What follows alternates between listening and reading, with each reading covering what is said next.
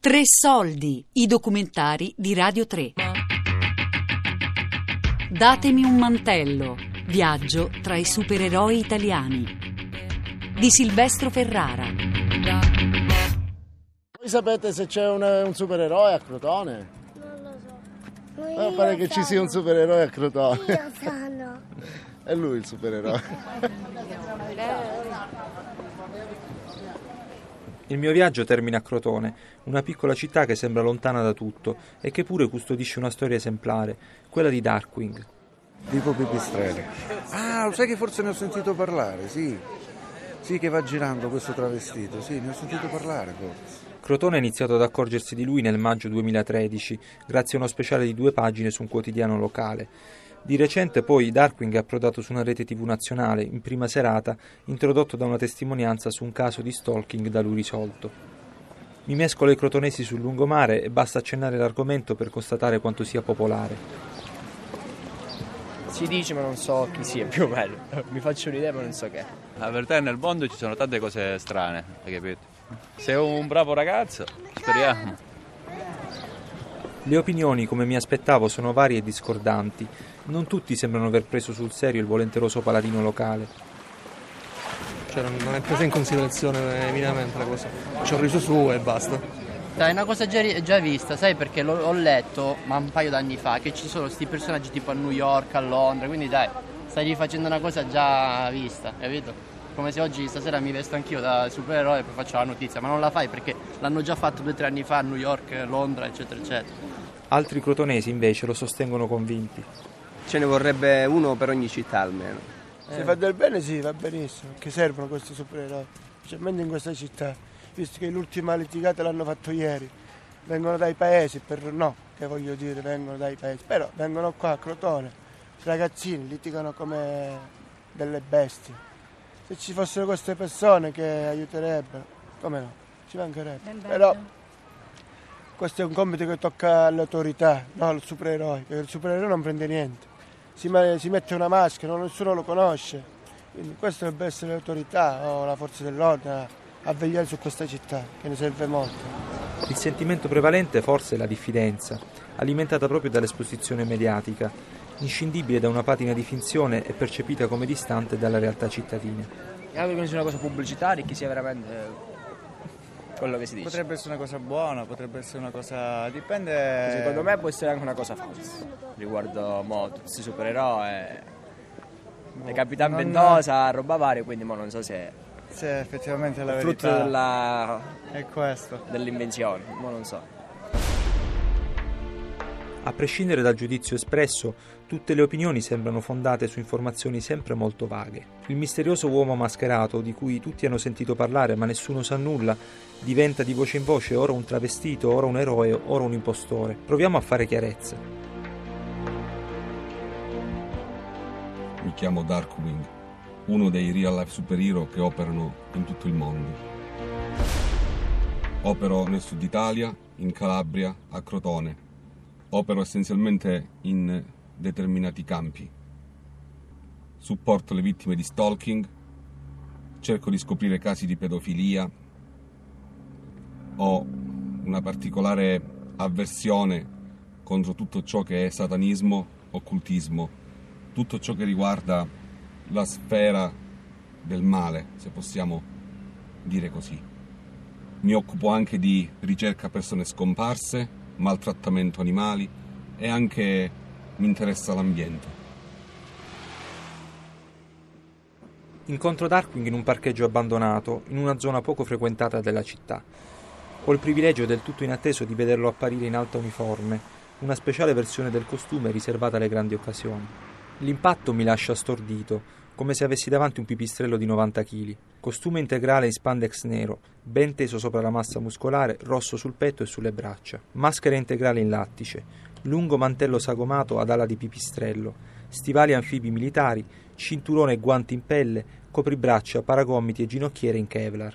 Ma il culmine dello stupore mi coglie quando spalanca improvvisamente le braccia e il mantello, sostenuto da una struttura flessibile, si espande in un'apertura alare che sfiora i tre metri. Una frase di Batman diceva: Noi non siamo picchiatori, siamo investigatori, investighiamo.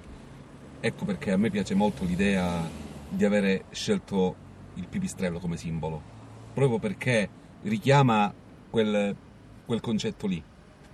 Io indosso un pipistrello vampiro perché eh, sì, richiama un po' Batman, però la mh, particolarità del pipistrello vampiro è quella di succhiare il sangue alle proprie vittime senza che esse se ne accorgano. E io opero, diciamo così, non, non, non mi espongo completamente, ma opero nell'ombra, perché la mia forza rimane sempre l'invisibilità. La natura vampiresca di Darkwing trova la sua migliore espressione in due accessori di grande impatto, le lenti a contatto rosse e una coppia di affilati canini posticci. Oltre a evocare un sottile terrore, questi dettagli richiamano un preciso modus operandi, fatto di lunghe e pazienti indagini che inchiodano silenziosamente il colpevole, consegnandolo infine alla giustizia. Credo che mh, non si fa il real life superhero, ma lo si è. Io personalmente credo di essere nato così a prescindere dal costume. Infatti ricordo quando ero molto piccolo ero molto attratto dalle forze dell'ordine, i carabinieri, la polizia. Eh, ogni qualvolta vedevo passare una volante esultavo. Credo che sia essenzialmente una questione di indole. Io personalmente ho un'avversione a tutto ciò che è sbagliato, a tutto ciò che è male. Eh, sono nato con questa forma mentis. Eh, nel corso degli anni questo mio lato l'ho tenuto eh, sepolto ma sempre vivo, tant'è che ho seguito un fortissimo addestramento ignaro di ciò che sarebbe poi accaduto dopo, però forse una parte di me sapeva che questo era il mio percorso fin dall'inizio. Mi colpisce lui l'estrema naturalezza con cui si è calato in questa doppia vita. Io non ho due personalità. Io sono io, sono questo, a prescindere che indossi una maschera o meno, che mi chiamino per ehm, il mio nome originale o col mio nome in codice. La mia personalità è questa e la esprimo sempre in tutte le sfaccettature che tutti hanno. Quindi non ho questo problema di eh, pseudo schizofrenia. La mia vita da Real Superhero, da quando ho intrapreso questa strada, o meglio, da quando questo mio lato è emerso, non è cambiata più di tanto poi alla fine. Anzi, mi ha dato una forza maggiore. E adesso la vivo come una normalità. Se prima se prima magari l'idea di avere un costume, uscire con un costume addosso, poteva darmi una grande euforia, adesso rientra nella più totale normalità per me.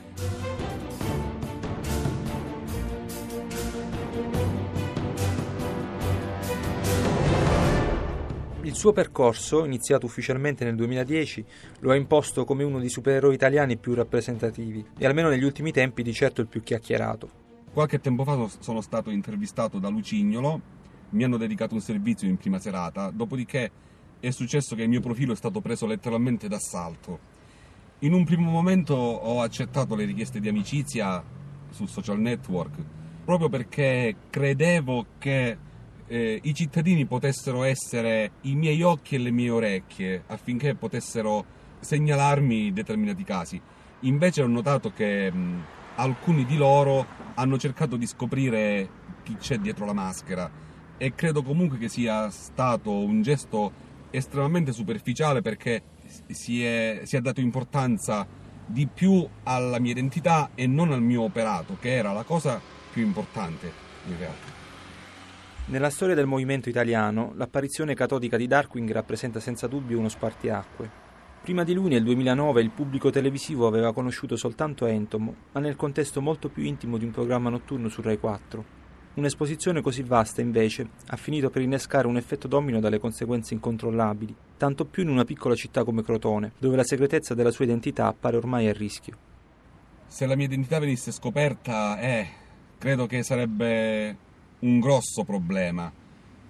Eh, certamente mm, andrebbe a intaccare la mia sfera privata, la mia vita privata e forse dovrei ritirarmi. Sarei costretto a ritirarmi e credo che sarebbe un vero peccato, anche perché al di là di ciò che io potrei riuscire a fare eh, è come tarparmi le ali. Però io voglio, voglio comunque continuare a guardare il bicchiere mezzo pieno e non mezzo vuoto, quindi credo che eh, la mia apparizione eh, sia stata utile e spero che possa spronare altre persone a fare qualcosa, non necessariamente con una maschera addosso, ma sicuramente a far sì che si diano una leggera scossa e si alzino dalle poltrone eh, iniziando a fare qualcosa di concreto per il nostro paese. Precedente coming out che a Crotone ricordano in molti era stata un'intervista a fiume rilasciata a un quotidiano locale. In quell'occasione gli sviluppi erano stati decisamente positivi. Darkwing fu avvicinato da un ispettore della Digos, al cui cospetto con umiltà e fiducia si è tolto la maschera. Abbiamo aperto un canale di comunicazione dove io invio le segnalazioni.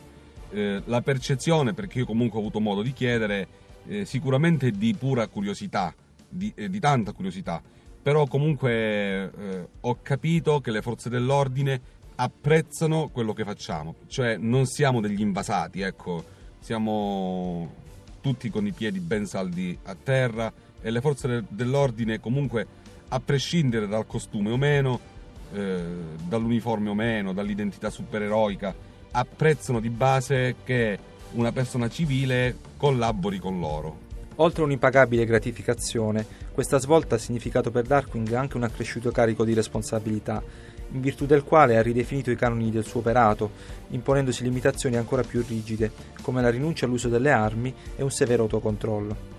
Tendo a sottolineare che io non faccio giustizia, ma faccio ciò che è giusto, che è una cosa ben diversa. Non sono un vigilante, è chiaro che io opero sempre nei termini della legalità, Certo, però l'incolumità altrui eh, oltrepassa, eh, va oltre eh, la legalità, quindi eh, sicuramente eh, mi sta a cuore eh, di più il benessere di chi aiuto. È chiaro che la linea di confine da oltrepassare, secondo me, è quella di non cedere mai a quella rabbia folle che possa portare a dei gesti estremi che non vanno bene per se stessi principalmente, ma anche per eh, gli altri colleghi. Appare chiaro come per Darkwing, accanto alla responsabilità individuale, ne esista anche una collettiva. Favorito dalla maturità anagrafica, dall'esperienza e dal forte carisma personale, si è ritagliato il ruolo di sentinella del movimento, vigila bonariamente sull'operato dei colleghi, specie più giovani, dispensando consigli e accertandosi che le loro azioni non gettino discredito sul gruppo. Come è facile immaginare, la vicenda del supereroe satanista ha messo a dura prova i nervi di Darkwing, profondamente offeso nella sua dignità, tanto di supereroe quanto di cattolico, e schieratosi contro di lui dal primo momento. Il fatto del supereroe, e lo metto con tante virgolette, satanista, mi sembra un'aberrazione e anche un insulto. Non è possibile che una persona che abbraccia determinate ideologie possa operare in un contesto completamente che va contro l'etica satanista, che poi etica non, è, non, non hanno un'etica, sinceramente.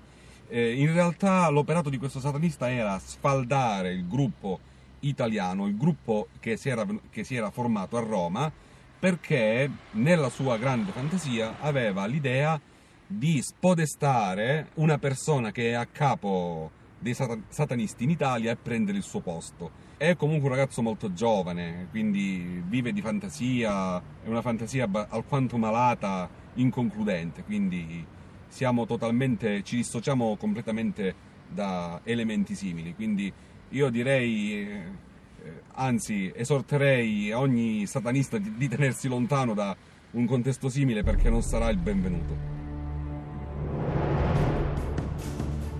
Alla fine improvvisamente viene colto da un dubbio e per almeno un paio di secondi vedo tutta la vita scorrermi davanti agli occhi. Sei satanista, no?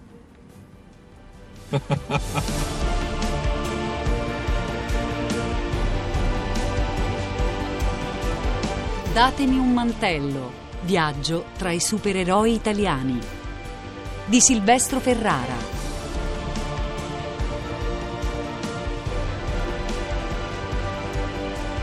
Tre Soldi è un programma a cura di Fabiana Carobolante, Daria Corrias, Giulia Nucci. Tutte le puntate sul sito di Radio 3 e sull'app Rai Play Radio.